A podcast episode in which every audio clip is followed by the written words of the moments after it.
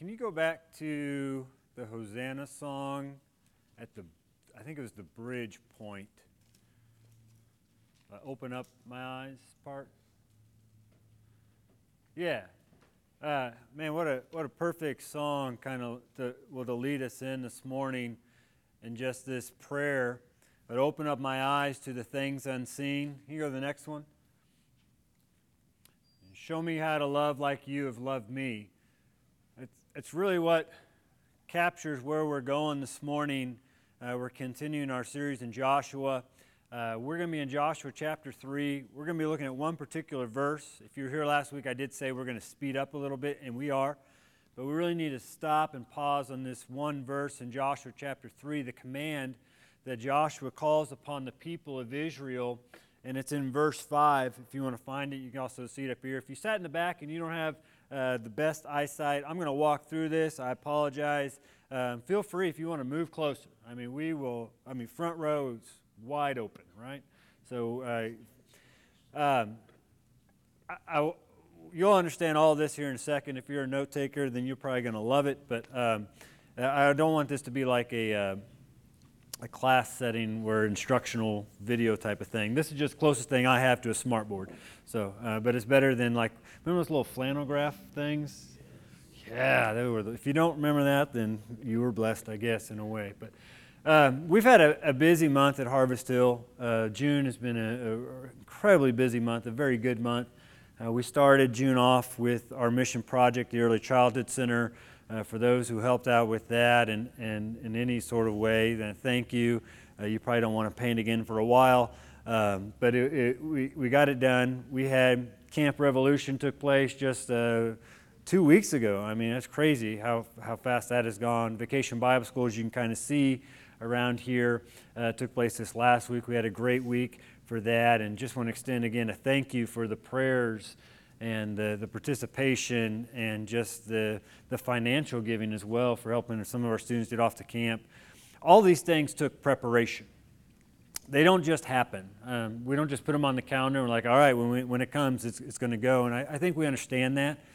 But, uh, you know, the mission project that we did at the beginning of the month uh, began conversating um, in January. Uh, that's when that conversation began happening. And uh, meeting with the superintendent and some of the faculty over at school about how can we as a church help you. That's what all we wanted to do. We did not want any sort of a plot. We just wanted to help the school out in any way we could, and uh, that so that came to fruition over a course of several months in prayer and just continuing that conversation. Vacation Bible School uh, actually began about this time last year as we began thinking about this next year and you know who would like to lead it and take it on. And Terry and Steph took that on uh, and they, I think they did awesome. I know they did not do it for applaud, but I think they deserve one. Um, you know, they didn't just show up at 6 o'clock when it started. Uh, this was weeks and weeks of hands on preparation here at the church. It was months of prayer and going through stuff and meeting and talking and getting together. And, and, I think we understand. Camp Revolution wasn't something that, oh, let's just show up down in Arkansas and see what happens. I mean, Jason had driven up to Kansas City and had meetings up there. And so, um, preparation. We all understand preparation um, in our life. We understand, you know, we prepare for vacation. We prepare where we're going to go, what we're going to need to wear, what we're going to do there while we're there. You know, some of our teachers don't want to hear this, but about a month you're really going to be preparing uh, because school will be back in coming back in session and and you're going to be getting that underway. Our, our underway. Our, our students are, are already preparing for fall and winter sports as they're going to camps and they're doing conditionings in the morning and, and they're getting ready for those sort of things. To take this idea of preparation but apply it to the spiritual life because I think sometimes we can overlook that in our spiritual life of preparing for what God wants to do in your life, in my life, in our family's life, in the life of this church, in the life of this community. I mean, on a scale to 1 to 10, and I'm not asking for vocal answers, just to really think about this, how are your preparations for God to do what only He can do in your life? How are your preparations on a scale of 1 to 10 for God to do what only He can do in your life. Obviously, 10 being good, 1 not being so good. But this is the command Joshua gives here in Joshua chapter 3, verse 5. Um, again, there's the reference. It's going to be up here on the screen here in a second. Verse 5 of the, of the word of the Lord says Then Joshua said to the people, Consecrate yourselves, for tomorrow the Lord will do wonders among you. Consecrate yourselves, for tomorrow the Lord will do wonders among you.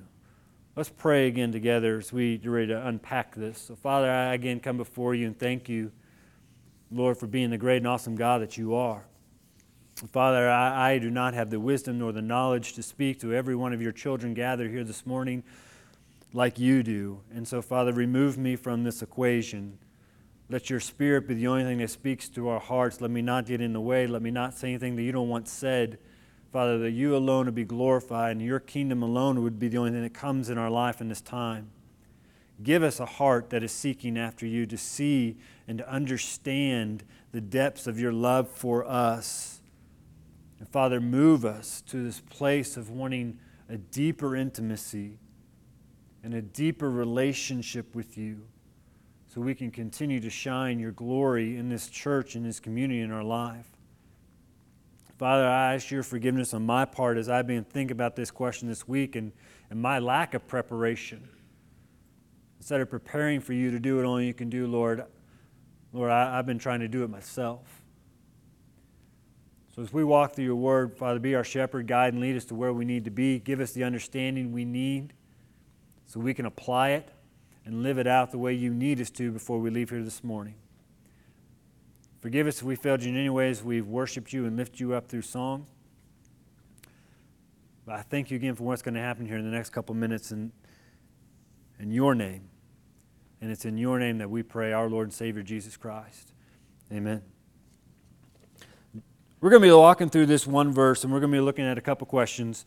And I, I brought this up. I, I, I, I like the, the idea of teaching, but I really like this idea because on summers, you can kind of tell if you're visiting with us, uh, we have several families in and out throughout the summer, and so we kind of have a little bit of a lighter crowd in the summers.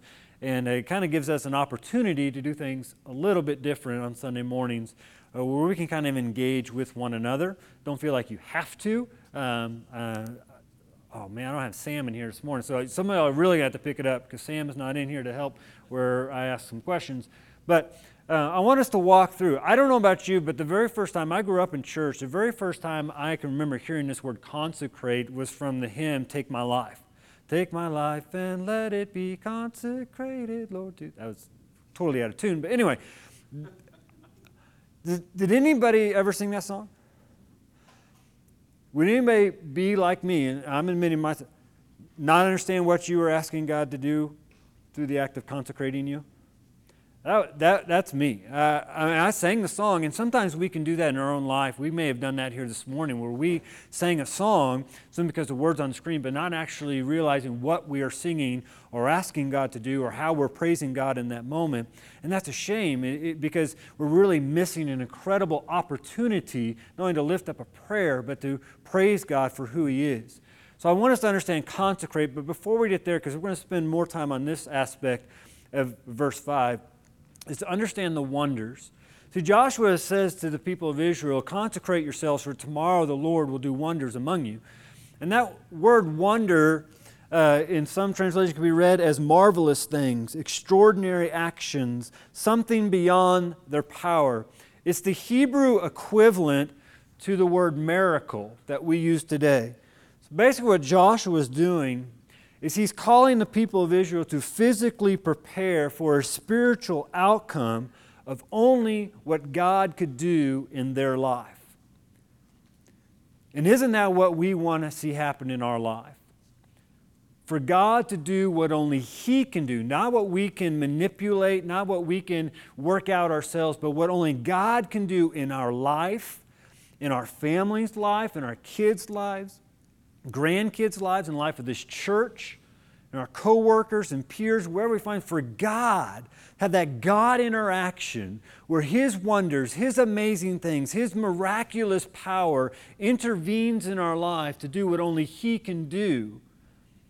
I think if we actually think about it, that's exactly what we want in our life. We want the manifestation of the power of God working in and around us. And so here in Joshua and throughout scriptures, what we see in order for the wonders to happen, there needs to be not only a spiritual, but a physical preparation on behalf of God's people. And this is what Joshua is calling the people of Israel to do here in verse 5 with this word consecrate. The first time Joshua would have been uh, in, have encountered this word as far as we know in Scripture would have happened in Exodus chapter 19. In Exodus chapter 19, the people of Israel, are led by Moses to the base of Mount Sinai, where the Lord is going to engulf the mountain to reveal his holiness and his power, more importantly, reveal his law, his word to the people on this is how I want you to live your life, and this is my holiness, but the law also reveals our sinfulness. Before God reveals his law in chapter 19 of Exodus, he commands Moses to command the people to consecrate themselves for two days. Verse, verse 10 and 11 of chapter 19 says, Go to the people and consecrate them today and tomorrow, and let them wash their garments and be ready for the, day, the third day. We need to understand this act of consecrating is not something that we do just immediately. It's not like catching our breath or getting focus. You know, in the last couple years, I, have really been doing better as far as working out and taking care of my body. Thank you for noticing, appreciate that. Um, but just really trying to stay active and be healthy. And as I get older, you know, make sure I'm able to continue to do things. And sometimes during workouts, if you are an exerciser person, um, there's a moment during workouts where you're tired, you're worn out, you're, you're, you're exhausted, you want to kind of quit, but the workout is still going on. And so in those moments, I really have to kind of catch my breath, gain my focus, see what is about to happen, because I know what is about to happen is going to be extremely hard. It's going to take complete focus and all my effort just to get through it. Yet I want that sense of accomplishment. And, and sometimes we think that is what we're doing when we're consecrating spiritually and physically. You know, consecrating is not shoving your kids into the car and coming to church. It's not even just opening up your Bible in a single moment, say, all right, I'm consecrated. Consecrated takes effort. It takes time. When you think of the word consecrate in Scripture, think of the word concentrate. It is a complete dedication of time set aside for the purpose of physically and spiritually preparing for God to do what only God can do in our life. And so it's not like catching our breath, it's not like getting focused. The word consecrate in Scripture, and perhaps you read a different word in your, in your version of the Bible, can also be read as the word sanctify or purify. The act is a physical cleansing to represent a spiritual preparation for the presence of God. In Exodus, the command was to consecrate, to prepare for the Lord's presence to engulf the mountain and for Him to reveal who He was to His people. The act of consecrating then is to represent a spiritual turning to God and a preparation for a new beginning with God and for God to do something new in our life. Here's what we find here in Joshua Joshua commands the people to consecrate yourselves. They're preparing for this new beginning with God, this new page of their life, and this new chapter, and for God to do something completely new in their life. But all of this, whether it's Exodus or Joshua or any other time in the scriptures, the word consecrate is not an act where we can manipulate God, bargain with God, or motivate God to do something. It is to consecrate our hearts, our minds, and our souls to be ready and open and prepared for God to fulfill His promises in our life. And there are some incredible promises that God wants to do in your and our life, in the life of this church, in the life of this community. But it, for us as believers, it takes a consecration towards God.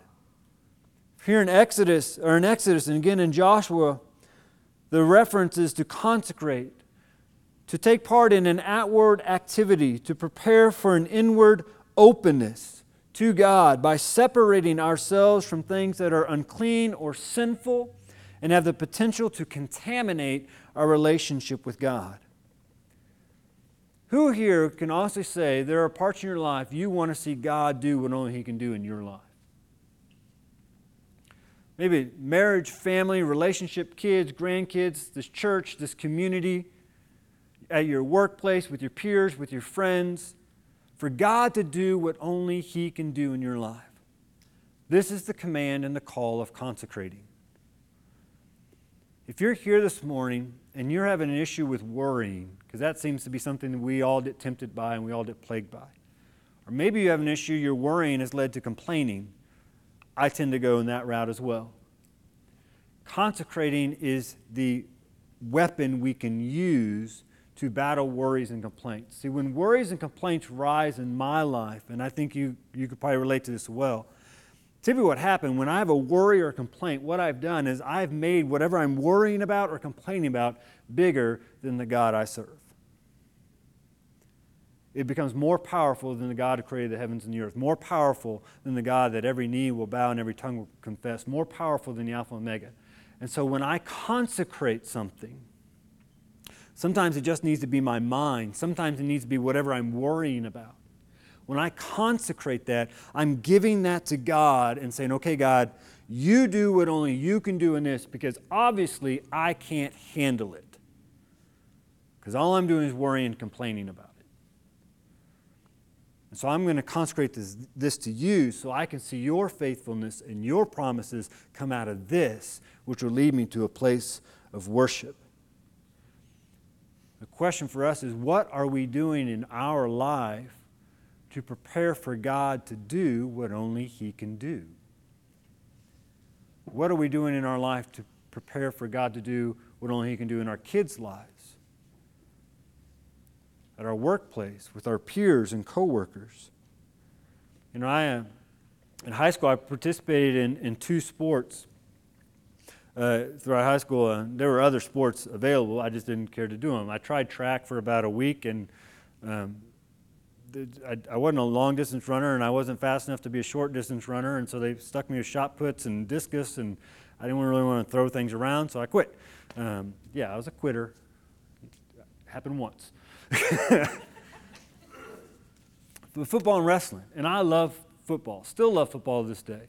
Um, but those were my two sports because you know the short bursts and and and there was a lot of aggression built up in me that I could let out in those two sports. But I will admit, if you, I know we don't have wrestling here in Stratford, but if you've ever actually wrestled, wrestled, not like WWE or you know throwing the mattresses down in the basement and doing the elbow drop stuff, wrestled, wrestled. It is one of the most physical, physically demanding sports you can be a part of.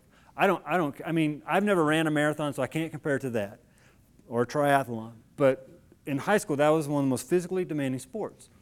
Well, the problem was wrestling came right after football. Football is a fall sport, wrestling is a winter sport. And so in football, my goal was to beef up to about anywhere between 210 to 220. Um, I wanted to be bigger and stronger, and so I wanted to be able to, to deliver a blow. But when wrestling came around, which there was like no overlap, we got a couple days off between one sport to the next. I needed to drop about 30 to 40 pounds in the course of a week and a half. Because I didn't want to wrestle at 210 to 220 because that put me in a heavyweight class.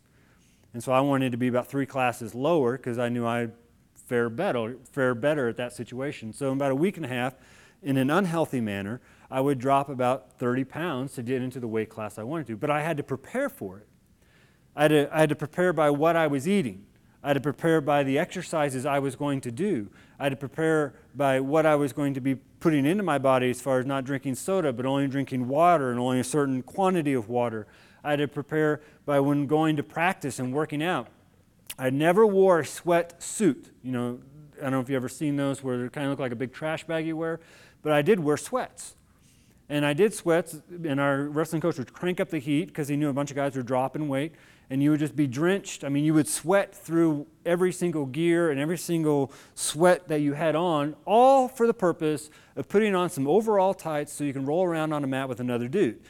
I, don't know. It's just a, it was a cool sport, I guess, but there took a lot of preparation, took a lot of concentration. You had to see the end goal and the end purpose in mind, and this is what consecrating is.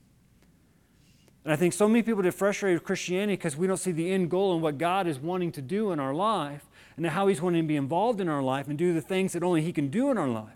And so we get frustrated. It's kind of like going on a diet but not changing your eating patterns, or trying to uh, save money or get out of debt but not changing your spending patterns. You get frustrated and so you quit. And the same thing comes with the spiritual discipline of consecrating. But here's the temptation, and here's why all these other words are on here. And this is where I want us to really spend some time so we can understand the purpose of consecrating and why we should do it. The temptation for you and for me in any sort of spiritual discipline or anything God is calling us to, because there's no like real thing you have to do this. It's not like when you pray, when you fast, when you give. There's no when you consecrate. So we have to know why we want to do it and what purpose we're wanting to see come out of it. But the temptation is we can do these sort of spiritual disciplines to kind of bargain with God or to kind of prove to other people, look how Christian I am, or kind of shine our own righteousness. Or say, okay, God, I hope this motivates you to finally do what I want to see happen in my life. And if we do that, we're going to become f- so frustrated spiritually that we'll walk away. We'll quit. And we'll become spiritually numb. And so I want to build on this some doctrinal things. And once we understand, and this is going to be really quick, I promise, but once we understand these things, we understand that part. When it comes to our salvation, we need to understand that Jesus is the atoning sacrifice. Bible says he has appeared once for all at the end of all ages to put away sin by the sacrifice of himself. And just as it is appointed for man to die once, and after that comes judgment, so Christ, having been offered once to bear the sins of many, will appear a second time, not to deal with sin, but to save those who are eagerly waiting for him. Our call to consecrate is not a means of our salvation, keeping our salvation, showing we deserve our salvation, or proving ourselves to other people that we're saved. Our call to consecrate, to devote something to God in service and worship, is in response to what God has done for us in our salvation. Matter of fact, that is everything we are called to do as Christians. To love God, love people, and any other thing you do that you qualify as a Christian is not to prove yourself that you're in fact a Christian or that you're righteous or you're holy, but is in response to this very fact that Jesus Christ, the Son of God, died once and for all for all sin, and whoever places his faith in him, they shall be saved. This is huge because for Joshua and the Israelites here in, in, the Old Testament, sacrifices were the means in which they remained in a right relationship with God. It was something they did over and over and over again. But if you read the book of Hebrews in the New Testament, you see how Jesus was the high priest and the once for all sacrifice. He offered for all time so that we might come into the, gra- the throne room of grace of God and find mercy. So we don't have to come to church and continue offering sacrifice because Jesus, as the hymn says, paid it all. And he paid it in full. And I don't know about you, but when I open up my car, my wallet, I've got this, this spot where I've got like 50 billion rewards cards from all the other places in, in Springfield and gas station. Anybody have rewards cards galore in your wallet? Oh, you should get a rewards card. You get points. You spend like $3 billion, we'll give you $5 off your next purchase. It's like, oh, yeah, that sounds good. And so I've got all these rewards cards. And so when they say, well, do you have a rewards card? I'm digging through my wallet every stinking time just to scan this thing. And, and I don't know if I'm getting anything or not. But with our salvation, we have the greatest eternal rewards package in, in, in, in eternity. I mean, this cannot be beat. Our faith in Jesus' atoning sacrifice, through our faith in Him and accepting Him and Him alone for dying for our sins and rising again, God sees that faith in Christ and Christ alone. And what God does in His holiness, He declares you and I righteous. We're right with a holy God from this point on, the point of our salvation, into eternity. The Bible says that for our sake he made him, being Jesus, to be sin who knew no sin, so that in him we might become the righteousness of God. So you are saved, and God says you're not only saved from hell, but you are now right before me. exactly where you need to be. And not only do I declare you righteous, I see you because I have clothed you in my Son's righteousness. This is huge when you think about a holy God that came upon Mount Sinai and the people of Israel feared and begged Moses to go up and talk to him. That's the same God we serve and the same God we worship. And that God looks at you and me in our salvation and our confession in Jesus Christ, and He sees only His perfect Son's righteousness upon us. And you and I know what we wrestle with, and, and I know what I wrestle with, and I know I don't deserve that. But that's all God sees in me now His righteousness. And not only His righteousness, but we're now justified before God. That's a legal term that Paul was led to use in Romans chapter 3. It says, The righteousness of God through faith in Jesus Christ for all who believe, for there's no distinction. For all have sinned and fall short of the glory, glory of God and are justified by his grace as a gift through the redemption that is in Christ Jesus. This word justify is a legal term. As, as Jesus spoke of, you know, we're going to stand before God, the, the ultimate judge of all things, and we're going to be separated between the wicked and, and, and, and the righteous. And God's going to declare the judgment. And when I place my faith in Christ, all God sees is I am now justified. It is just as if I never sinned in the first place before the righteous and holy judge simply because I said, I believe Jesus died for my sins and rose again. I believe God loves me that much. So God says, All right, you, you've got. You've accepted my atoning sacrifice. I declare you righteous. I clothe you in righteousness. I justify you before me. And now I reconcile you back to me in Romans chapter 5, verse 1, therefore, since we have been justified by faith, we have a peace with God through our Lord Jesus Christ. To be reconciled means I am now back in harmony with God. And I love harmony. I'm not a huge Gaither fan or Southern Gospel fan, but I got to give them props because when you see a four piece harmony all singing together, it is incredible the way they can all sing their parts and it just makes this incredible sound and that is what it, just this image of being reconciled to God through Jesus Christ is I'm now back in harmony with the holy of holies. Oh. I've been reconciled. Not only that, but I've been sanctified. Bible says in 1 Peter, you now are a chosen race, a royal priesthood, a holy nation, a people for his own possession, that you may proclaim the excellencies of him who called you out of darkness into his marvelous light. Once you were not a people, but now you are God's people. Once you had not received mercy, but now you have received mercy. All of this because God loved me.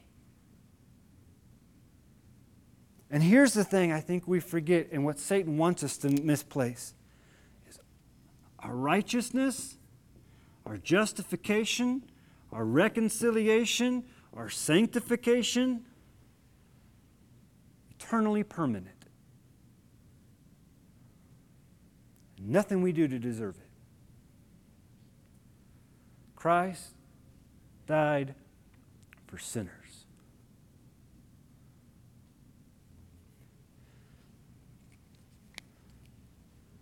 To consecrate ourselves to God allows me, as that song we sang in the beginning, to begin to have a deeper understanding, to dive into the depths of God's love, grace, mercy, faithfulness to me, the worst of sinners.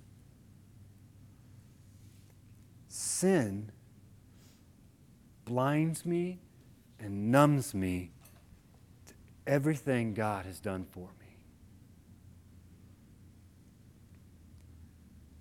Now, God has already done this. And so, consecrating is an act I do in response to what God has done because I should have it in me to want to know it, know deeper, more intimately the mysteries of God. And so, even though God has sanctified me, one thing about sanctified is the act of sanctification is an ongoing process. God set me apart, set you apart at your salvation. But now, God wants to continue to do the good work in you in setting you apart for holiness. That's what Paul writes in Romans chapter 12 after he unpacks all this stuff about doctrine. Verse 1, he says, I appeal to you, therefore, brothers, by the mercies of God, to present your bodies as a living sacrifice, holy and acceptable to God, which is your spiritual worship. Do not be conformed to this world, but be transformed by the renewal of your mind, that by testing you may discern what is the will of God, what is good and acceptable and perfect. So the act of consecrating is a personal response to the love of the Father, and it purifies ourselves, it purifies our intentions, and it purifies our focus. When we decide we're going to consecrate something, we're saying, I'm going to trade in the sinful for the saintly, the common for the miraculous, and the worldly for the eternal. And it's all in response to what God has already done that moves me to a place of worship that's something that is going to be physically and spiritually difficult. It is meant to make us uncomfortable. For Exodus, it was the washing of clothes for two days. For Joshua, it was calling a whole nother day. We have to keep in mind, Joshua woke up early in chapter 3. He was excited and eager to go in the promised land, but he woke up early after six days and decided, you know what? We're going to set a whole day aside to consecrate ourselves so that we are physically and spiritually prepared for the wonders that God wants to do in our life. And so, a couple ways we can do this, because I mean, we can talk about all this, but how do, how do we do this? How do we get this sanctification through consecration to lead to a holiness? Well, setting aside time in your life to be in God's Word, that, that's a good spot. But not just opening the Bible and reading through it, but actually, okay, preparing my mind and my heart, maybe through prayer or through worship or, or just getting away from distractions and say, okay, this time I am consecrating to you, God, to hear your voice, which is written in your word, speak to my heart. So I'm going to block everything out. This is, this is your time. Say what needs to be said. One discipline that I think we, we commonly overlook, particularly here in America, I know I, I have in my own spiritual walk with God, is the discipline of fasting. Typically, when you go to fasting, you, we think of food, which is normal in Scripture.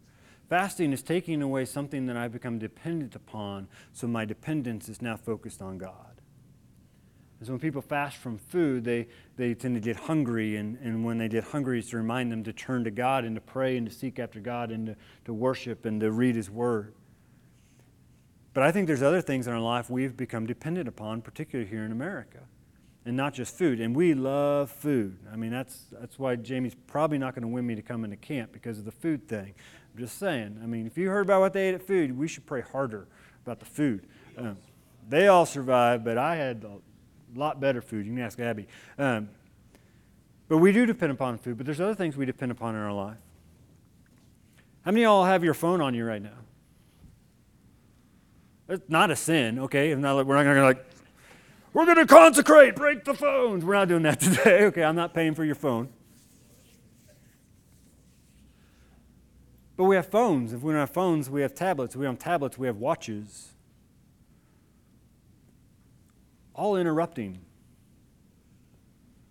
all buzzing us and calling our attention to this and to that. And oh, wow, you know, what was it last night? Vultures are eating small animals in Tennessee. I mean, whoa, that's, that's, that's got to be worth my time to read.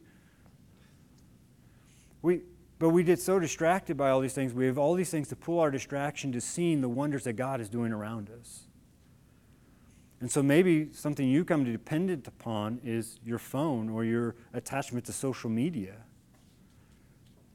How many would say you check Facebook, Instagram, Twitter, whatever thing out there at least four times a day?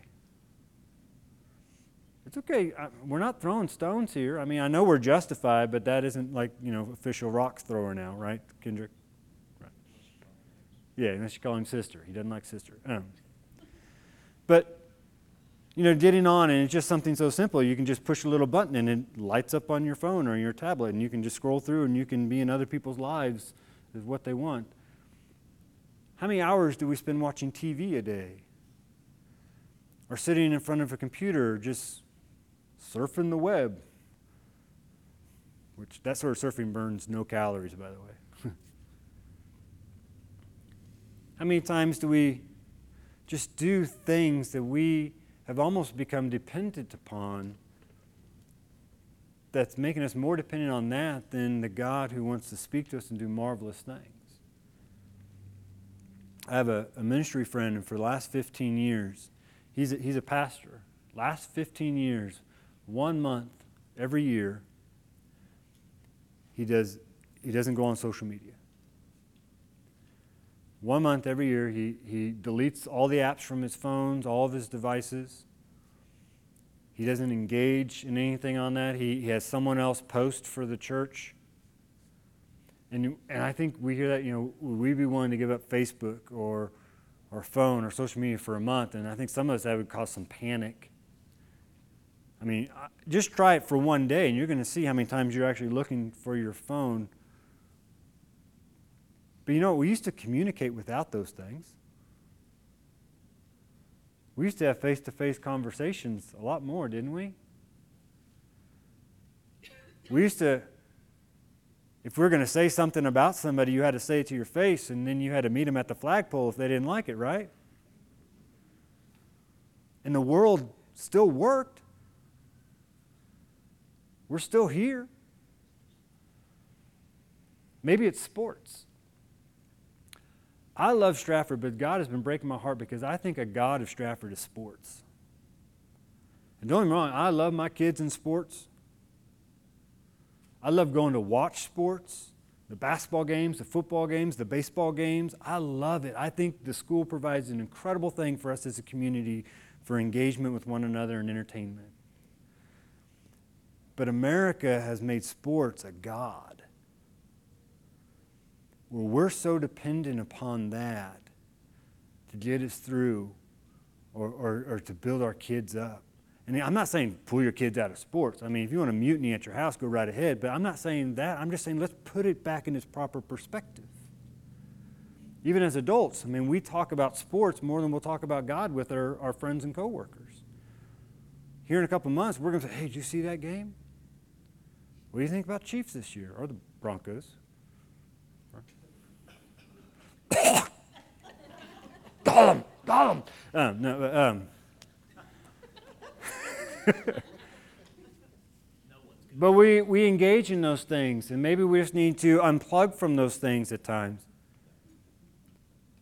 But I, I guarantee you there's something in your life you're so dependent upon that is keeping you from being dependent upon God, that it's blinding you for what God wants to do in your life and around your life and through your life. And this is what consecrating is calling us to do. This is what Joshua was telling people. Before we can go into this land, we've got to be completely focused on who He is and not who we think we are. Consecrate yourselves. You may be here this morning, and this is kind of like, wow, that sounds kind of tough. Again, keep in mind, this is not something to prove our, Christ, our salvation or anything like that, or prove ourselves to God, or, or to maintain you know, our salvation. That's a gift. That's eternal security, all right here, signed, sealed, delivered. But maybe here, and the first thing that you need to understand is how much God loves you. In John chapter 17, Jesus spoke to his disciples and he says, he's praying for them. He says, you know, they, speaking of the disciples, are not of the world, just as I am not of the world. He says, sanctify them, set them apart in the truth. Your word is truth. As you sent me into the world, so I have sent them into the world and for their sake I consecrate myself, that they also may be sanctified in truth. See, God isn't asking us to do something He did not do. Jesus fully consecrated Himself to the point of death on the cross. He consecrated Himself before a holy God that God would pour His wrath upon Him for your and my sin. And you may be here this morning, and this is what you need to hear God loves you. He offers all these things as a gift to you through his son, Jesus Christ. And if you're here this morning and you've yet to accept Jesus Christ as your Lord and Savior, it doesn't matter how good of a person you are how many good deeds you do in your life, if you don't have Jesus as your sacrifice, you don't have any of these things, which means you are still in sin before a holy God. But that's not what God wants. He loves you too much to leave you there. And so he's extending an invitation. The Bible says it begins by admitting that I'm a sinner. I fall short. I do things I shouldn't do at times. And that is a, an offense to a holy God. Bible says, though, if I believe that God loved me so much that he would do all this for me, and I believe that in my heart and I confess it with my mouth, I will be saved. Maybe that's where you are this morning. You need to accept Jesus Christ as your Lord and Savior. And if that's you, I'm going to ask you to come down.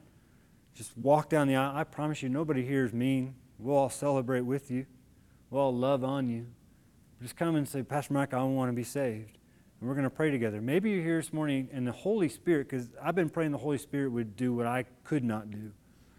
But the Holy Spirit has revealed something in your life you've been turning to or depending upon more than God, and has been blinding you to what God has been wanting to do. Would you be willing to come and kneel before the Father and repent of that and lay that at His feet? Just tell God, I'm sorry. Forgive me. Give me the strength to hand this over to you. Consecrate this to you. It takes preparation, physical and spiritual.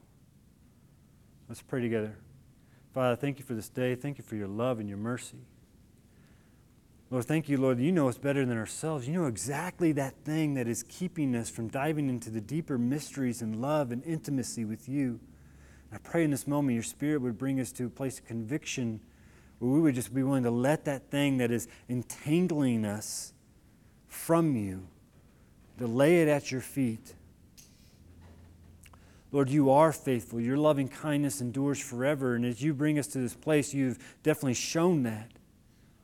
Let us be a people who are not just preparing physically by being a church, but preparing spiritually and, and physically for what you and only you can do here and in our lives. Forgive us when we've been trying to do it ourselves by trying to manipulate the situation. Father, I praise you so much for what you've been doing in my heart this week.